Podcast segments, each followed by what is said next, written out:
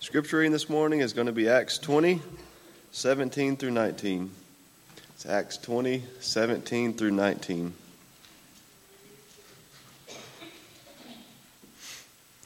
From Miletus, Paul sent to Ephesus for the elders of the church.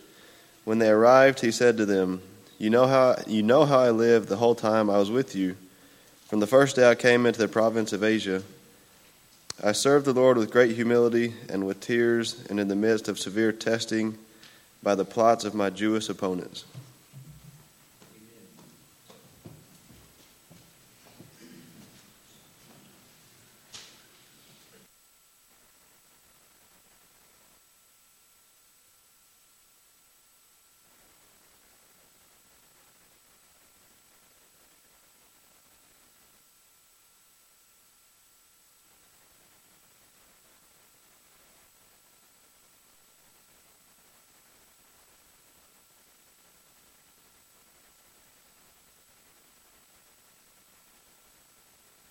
Powerful scripture reading and the sweet prayer from our brother Terry.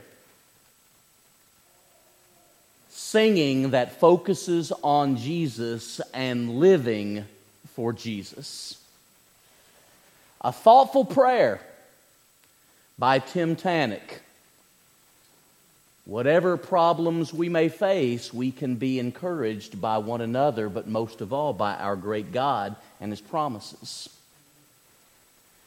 And then a beautiful meditation for the Lord's Supper by Roger Bauer, as he focused especially on the resurrection of Jesus. We serve a living Savior. And then I look around and I see your faces. Many familiar, known for a long time, love and appreciate. A number of guests. Glad to have you today. And I see people like Osvaldo and Laura Valdez coming back after they went on their spring break to Port Aransas with all the college kids, but a week or two later, thank the Lord for that. And while they teach in public schools in New Mexico for a living, their heart belongs to the Lord. And we've been able to work with them for years, and their heart is really in Argentina, though they serve the Lord here now. Great to have you with us. It's a real blessing. We love you. Acts chapter 20 Acts chapter 20 is the only sermon in a book of sermons, Acts. It's the only sermon in a book of sermons, Acts, that is given exclusively to a Christian group of hearers. I think that ought to make its message significant for us as God's people, don't you? who we are and what we're all about. Acts 20, verses 17 through 38, listening to Paul preach ought to help us in living on purpose.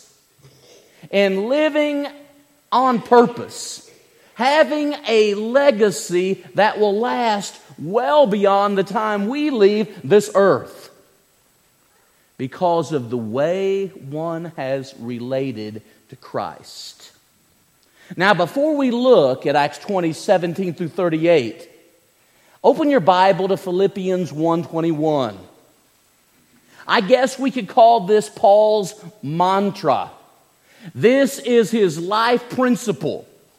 If he's going to be given a performance review for his life, this sentence, in one sentence, would summarize what his life was all about. And here it is. Listen. For to me to live is Christ, and to die is gain. Now let me stop and emphasize different phrases in Philippians 121. Because you see to Paul, there's no living at all apart from purpose driven living. There's no living at all apart from purpose driven living. And to Paul, the only real life is a life that is lived in Christ and that is absorbed with Jesus. Now, listen. For to me, it may be different with others. But if you ask me what life is all about, for to me, an inspired apostle speaking, for to me to live, for to me to live is Christ. Not money, not reputation, not stuff. For to me to live is Christ, and to die. For to me to live is Christ, and even to die is gain. Now, Roger, if that doesn't complete what you were talking about in the Lord's Supper meditation, I don't know what would. For to me to live is Christ and to die is gain. No life leaves its greatest legacy, its best legacy, unless it is lived in Christ. No one really lives with the purpose for which we were created unless one lives in Christ. We were created to glorify God, Isaiah 43, verses 7 through 10. And it is to the praise of His glory that we ought to live every day. Ephesians 1, verses 6 and 12. Now let's look at Acts 20. Because I think Acts 20, verses 17 through 38, as well as any chapter in the book of Acts and probably in the New Testament, describes what it means to live on purpose, to live in Christ. And when you think about Paul preaching this sermon, I also want to bring this out. Almost every expression in this sermon you find somewhere in the letters of Paul.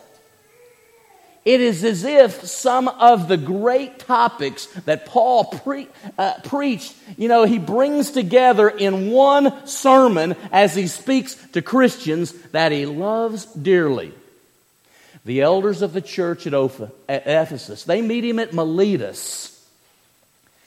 Think about that. Miletus was about 30 miles from Ephesus. They get a message from Paul Can you come and visit with me? I really need to talk to you. And the trip, though only 30 miles, would have taken almost three days because it's one of those trips where it's not like driving from here to Sweetwater, a straight line. There's a lot of curves, and it's not easy terrain to, to work through, to walk through. And yet, these elders, who obviously would have had jobs and lives and families, they drop everything. And you know what Paul does? He shares with them about what it really means to live on purpose. He shares with them what it really means to live a God centered, God saturated life.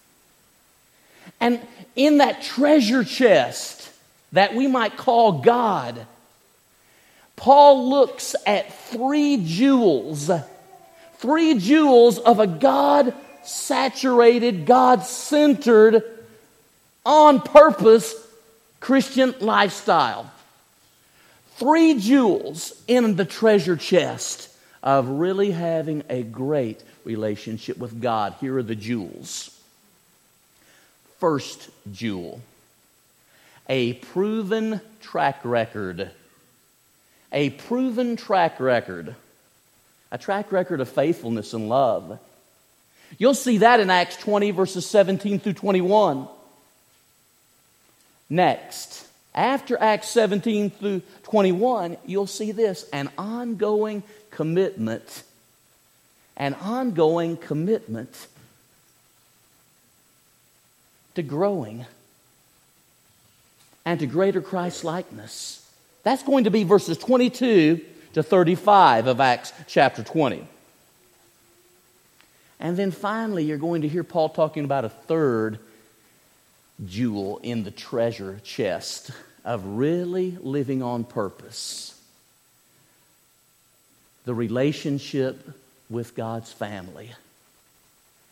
Three jewels. What are you looking for?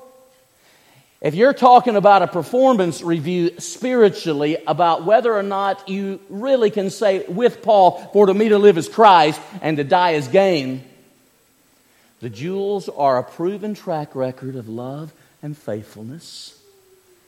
The second jewel had to do with ongoing commitment to greater growth and godliness, verses 22 through 35. And then precious relationships with other Christians, especially verses 36 through 38 of Acts 20. You'll be glad to know that this sermon is in two parts. But we're going to look at Acts 20, 17 through 24 in this morning study.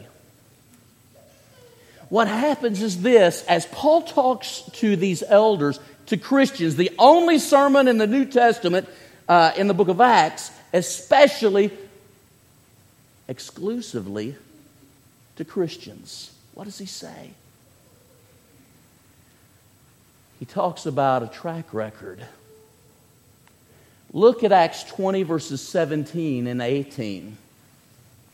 It's interesting that just in verses 17 through 21, he mentions 10 themes that are so, so often, so frequently mentioned in the letters of Paul. Here's the first one Acts 20, 17, and 18.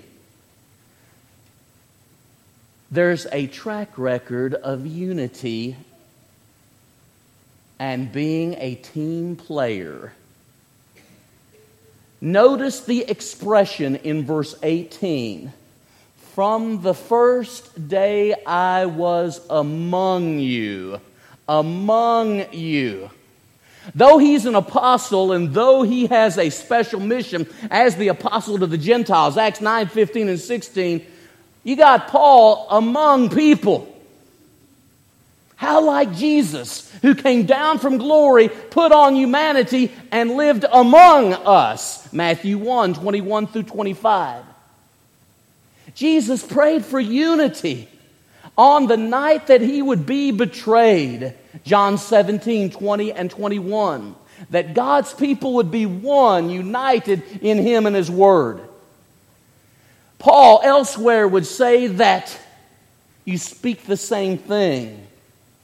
That there be no divisions among you, that you be perfectly joined together in having the same mind and judgment. 1 Corinthians 1:12. There was a track record in Paul's life of unity and being a team player. Often you can think about some of his traveling companions like Luke and Timothy and Barnabas and Silas. Committed to unity and being a team player. Are you? Whether you've been a Christian for a few days, a few months, a few years, or a number of decades, do you have a track record of love and faithfulness in your desire for unity and in being a team player? I suspect Brother Lynn and Brother Terry might say of a few, they do not play well with others they don't really work well with others. That wasn't true of Paul.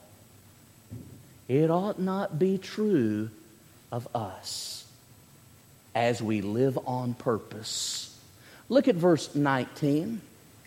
Not only was there a track record of unity and teamwork, but there was a track record, a track record. If you look at the passage, notice what he says serving the Lord at the beginning of verse 19. There is a track record of discipleship and service.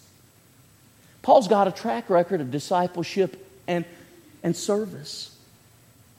From shortly after the time that the Lord said to him, Saul, Saul, why do you persecute me? A few days later, he's baptized into Christ, Acts 22 and verse 16. He's following Jesus. And he is being persecuted for embracing the faith he had once sought to destroy. Galatians 1:23. Talk about following Jesus taking up your cross daily and following him. Luke 9 23. He had a track, a track record of service, serving the Lord. How like Jesus to serve. I am among you as he who serves. Luke 22 24 through 27. It was Jesus, shortly before he would go to the cross, who washed the disciples' feet. John 13, 1 through 17. An example of service, though God in the flesh, he is. Think about that. Do I have a track record, personally, of life on purpose? of a legacy that will last far beyond when we take our final breath.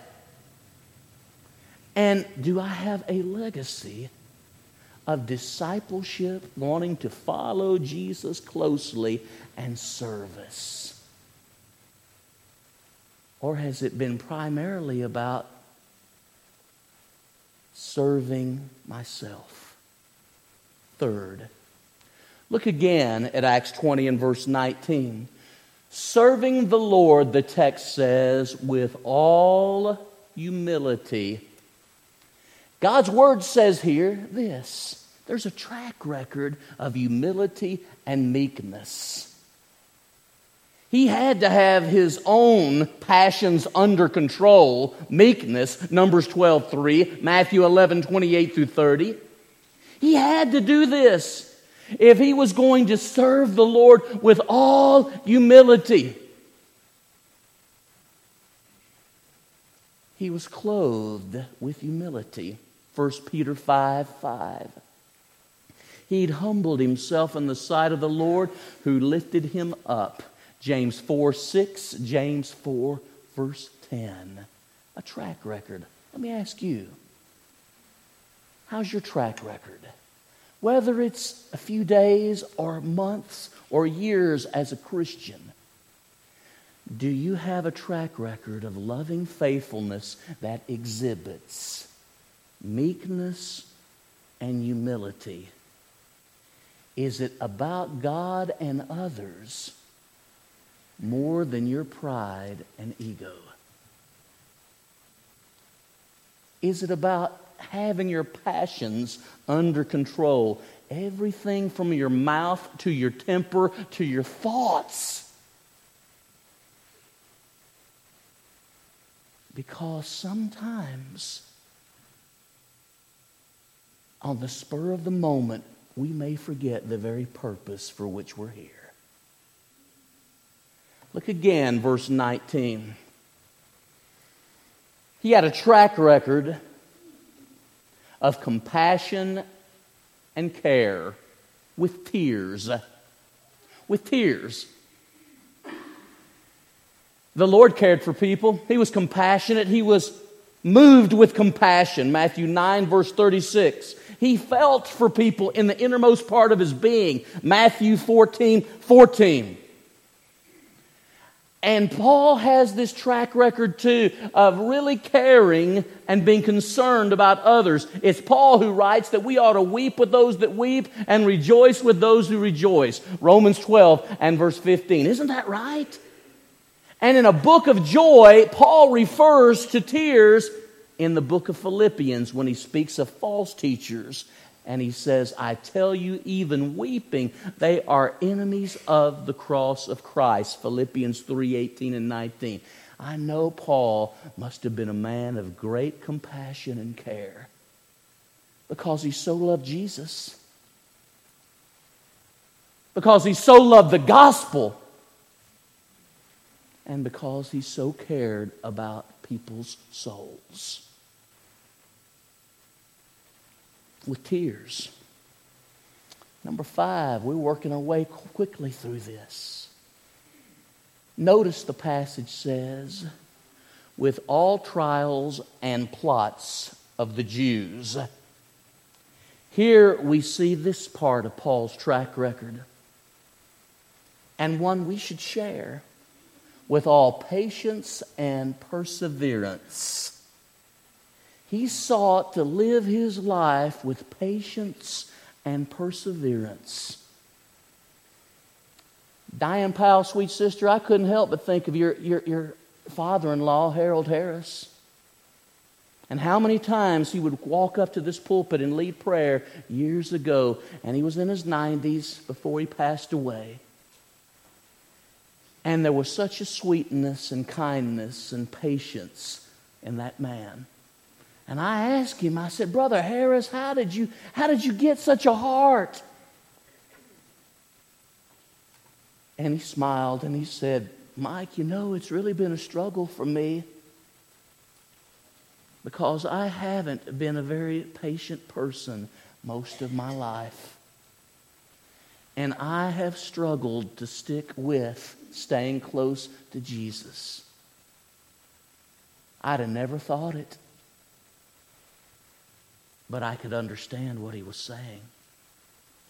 You know, because if it weren't for circumstances and if it weren't for people, I'd have no problems with patience and perseverance. How about you? That's why we can all relate to what our brother Harold Harris said. Trials, plots of the Jews, circumstances, and people. Number six. Now we move on to verse 20. No wonder why the Bible says you have need of patience, Luke 21 19. No wonder why the Bible says you have need of patience. Hebrews 10:36 In your patience possess you your souls Luke 21:19 follow after patience 1 Timothy 6 and verse 11 run with patience the race set before you Hebrews 12 1 and 2 and how God's word ought to be declared, proclaimed with all long suffering, all patience and instruction. 2 Timothy 4 2.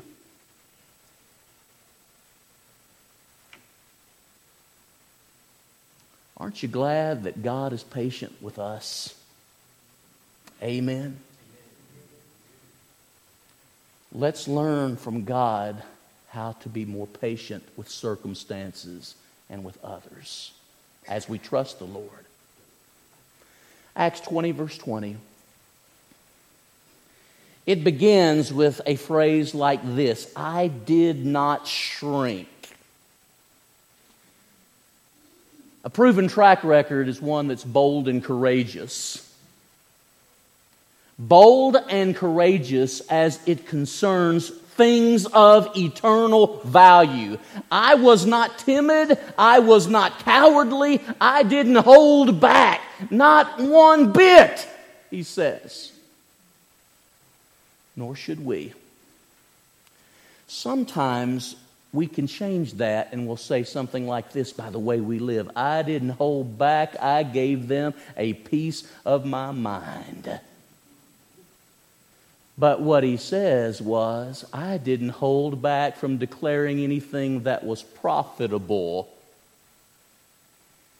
Every scripture is given by God and is profitable for doctrine, reproof, correction, instruction, and righteousness, that the man of God might be complete and thoroughly furnished to every good work. 2 Timothy 3:16 and 17 sometimes we're bold and courageous about the things we ought not be.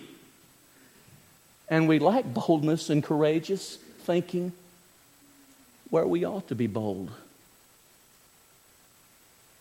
about Jesus, about salvation, about how people should treat one another, about God's Word.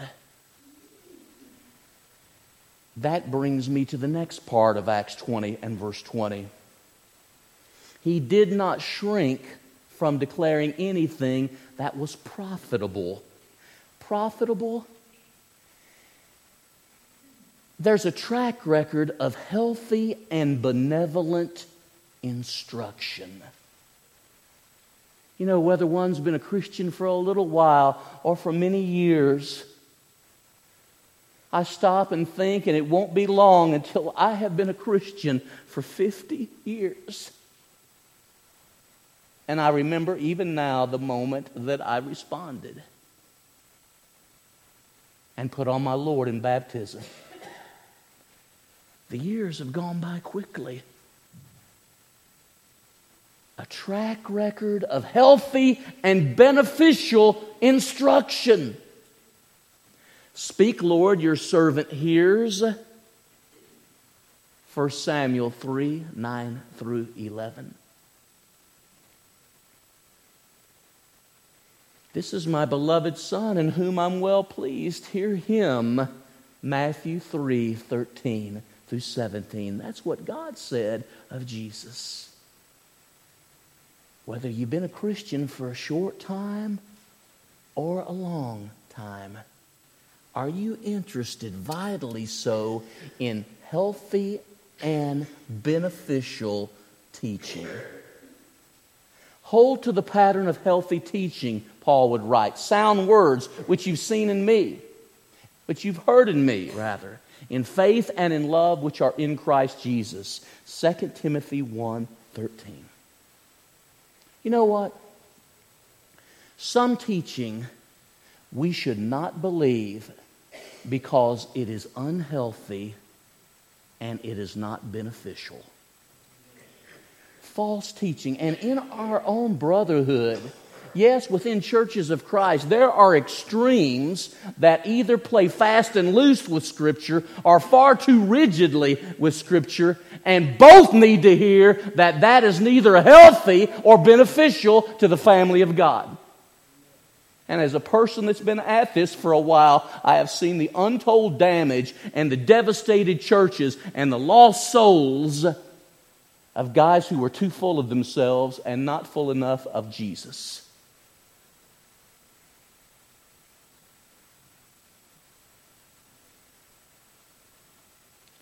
Are we into what is healthy and beneficial?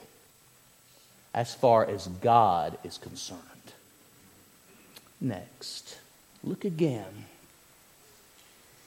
His track record was one that was both public and private, taught you publicly and from house to house. And I love this when I think about Paul and when I think about so many of you. Eh, you've, you've got, you're the same person in private that you are in public.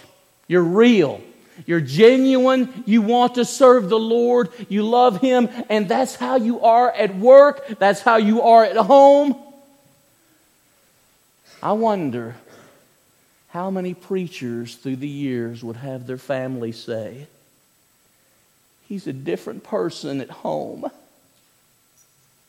than he is in the pulpit. And then say, He's even better. He's even better. Don't you think that preacher's family would be blessed if a lot of us as preachers were better men at home than we were in the pulpit? How about us that you were even far better in private at home with those who knew you best than in the public eye, in the assembly. Oh, for years he had worked with the church at Ephesus, for some three years, and they got to know him, but on a daily basis, a consistent basis, he was a man of character, whether he was in the public eye or just going along from house to house teaching, and he taught the same consistent message and lived the same purpose driven life, life on purpose. Now, notice again verses 20 and 21. Testifying both to Jews and to Greeks. He's got a track record of seriousness. Mark that word testifying. That really has the idea of the courtroom. Testifying. You've got seriousness and you've got inclusiveness, both to Jews and to Greeks. Now, you think about Paul's background as a Jew and as a Pharisee and he is the very one that God uses to help bring Gentiles to the Lord. Oh, the riches of God's ways. He is serious and he is inclusive. You know, we were singing an old song by Brother Teddlie just before I got up to preach. Into our hands the gospel is given. Given to Jews and Gentiles, given to everybody, given to younger and older. And that cultural background or race really is secondary. Being in the Lord is what counts. Serious and inclusive. Look again from verse 21 it says that Paul's track record was to be God centered, God centered, and faith building. Everywhere he went, he testified to Jews and Gentiles of repentance to God and faith in the Lord Jesus Christ. He was God centered and faith building. What a track record. And even if you've been a Christian for a short time, you know, it's wonderful to be able to look at one's life and see. I've loved the Lord. I've not been perfect, but I really wanted to be God centered in every aspect of my life, focused on Him and His will. And I want to build up people's faith, my family's, my children's, my grandkids, my friends, my neighbors. Now, notice 22 through 24 quickly.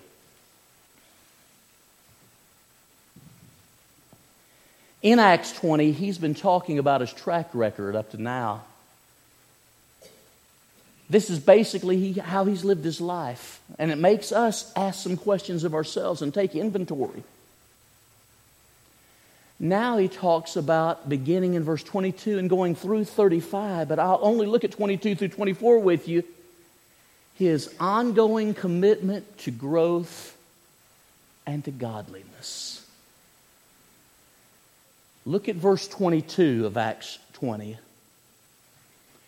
There's an ongoing commitment to the will of God. There's an ongoing commitment, he says, in my life to the will of God. I don't know everything that's going to await me. I know this that the Holy Spirit says imprisonment and affliction are ahead. You know, when you think about the will of God, think about the revealed will of God. Where God has spoken, that's where his people need to be speaking. 1 Peter 4 10 and 11. If any man speak, let him speak as the oracles of God. But you know, there's something that we all have to deal with in our lives, and that's the fact that in particular life circumstances, we don't know what the will of the Lord is.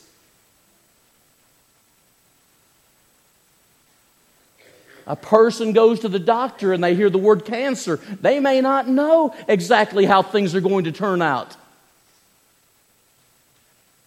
When it comes to the revealed will of the Lord, we must stand on the truth of Scripture. But when it comes to the unrevealed will of God and what we don't know, we must stand on trusting the Lord who gave us Scripture. He's worthy of our trust.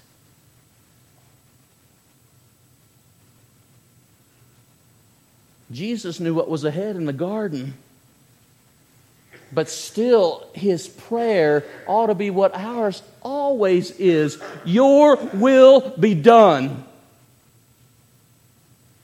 And we have an ongoing commitment to the will of God. Secondly, look at this passage in verse 23. He has an ongoing commitment to be godly in facing trial and difficulty. If any man suffers as a Christian, let him not be ashamed, let him glorify God in this behalf. 1 Peter 4:16.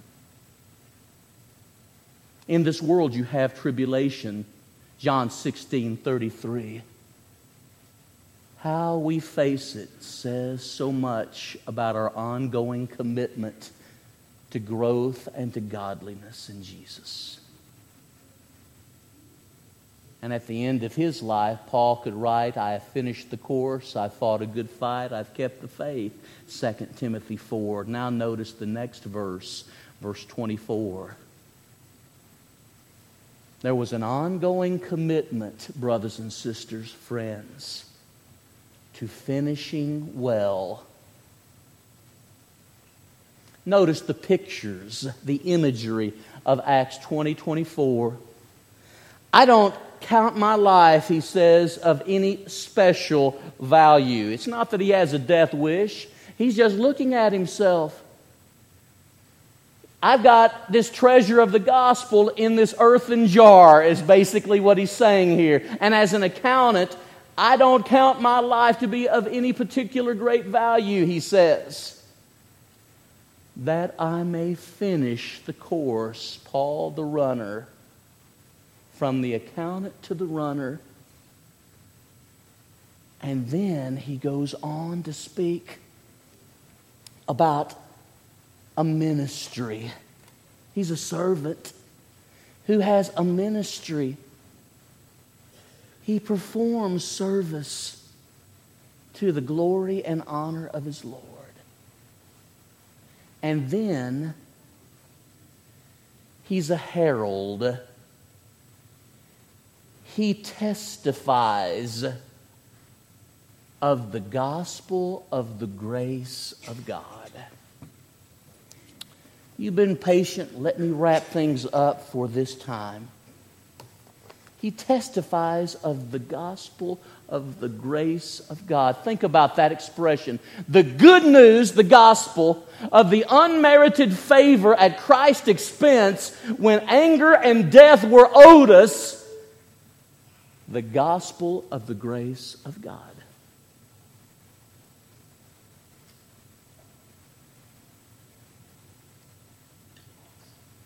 Paul is just reflecting Jesus.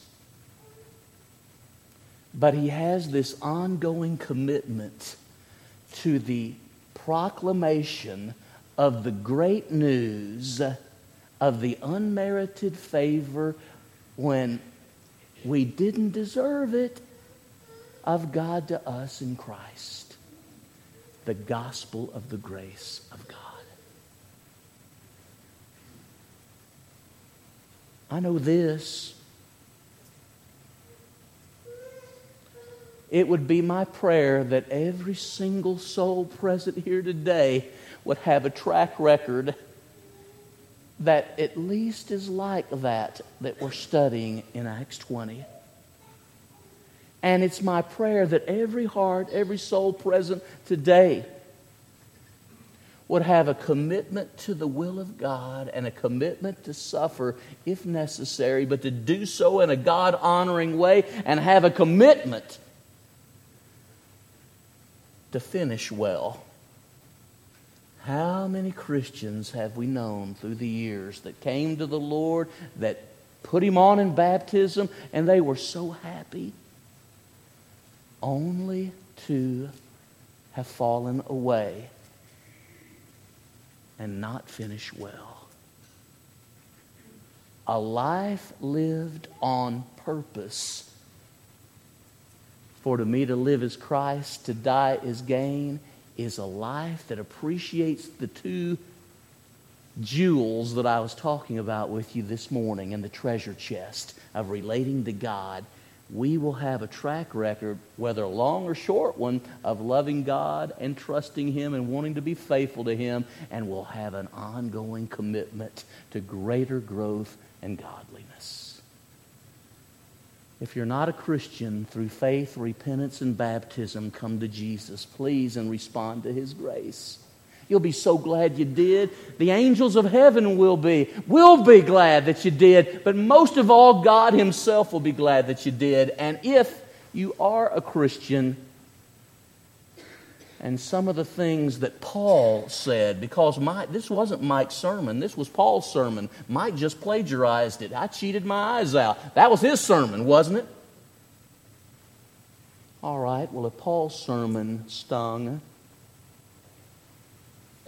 maybe you need to make things right with Paul's Lord and your Lord too. There's a lot to think about in Acts 20, verses 17 through 38, but most of all, think about how great and awesome God is, who partners with you and me in the accomplishment of His will. Let us stand and sing.